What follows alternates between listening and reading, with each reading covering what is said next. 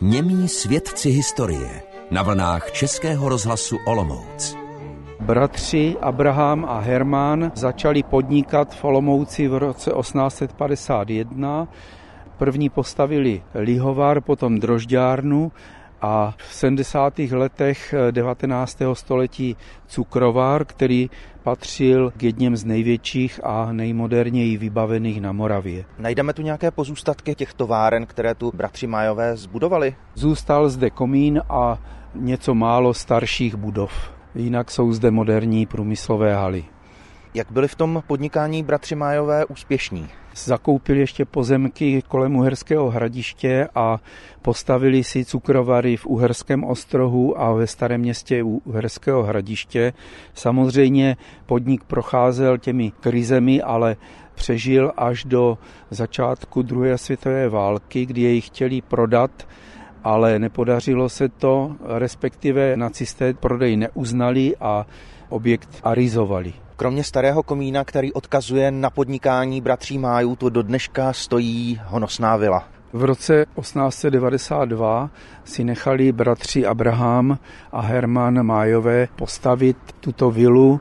Projektantem byl slavný vídeňský architekt Jakob Gartner, rodák z Přerova, který také stavěl synagogy na Moravě, mimo jiné stavěl Olomouckou synagogu. Vraťme se od slavného architekta ale zpátky k vile. Jejíž obyvatelé prožívali dramatické osudy spojené s dějinami 20. století. Na začátku 20. století tuto vilu obyvali manželé Bedřich a Tereza Májovi. Bedřich byl vlastně synem zakladatele Abraháma a patřil k předním moravským průmyslníkům. Nejvíce se podílel na rozvoji firmy a působil i ve správních radách jiných významných podniků. Získal řadu ocenění, včetně dědičného šlechtického titulu. Jeho manželka Tereza byla známá svým dobrým srdcem. Za první světové války v obci zřídila opatrovnu, která sloužila péči o pozůstalé popadlých vojácích a za toto úsilí obecní výbor jmenoval čestnou občankou Hejčína.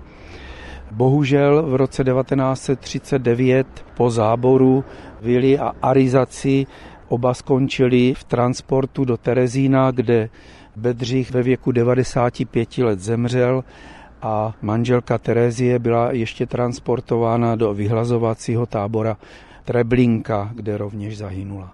Na to upomínají dva kameny zmizelých, zvané Stolpersteine, vsazené do dlažby před vchodem do zahrady vily a také je okolní zeď opatřena černou pamětní deskou se zlatým písmem. Na konci války jednotky SS uvolnili vilu pro elitní jednotku odstřelovačů z divize Brandenburg, která měla před Rusy chránit ústupovou silnici směrem na západ.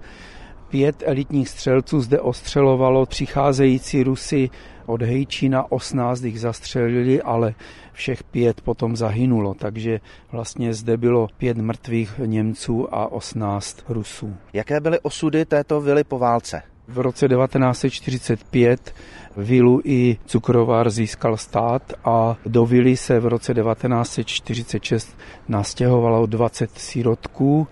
Potom v roce 1957 až 1987 sloužila jako dětský domov pro starší děti a dnes ji využívá Centrum sociálních služeb Klíč.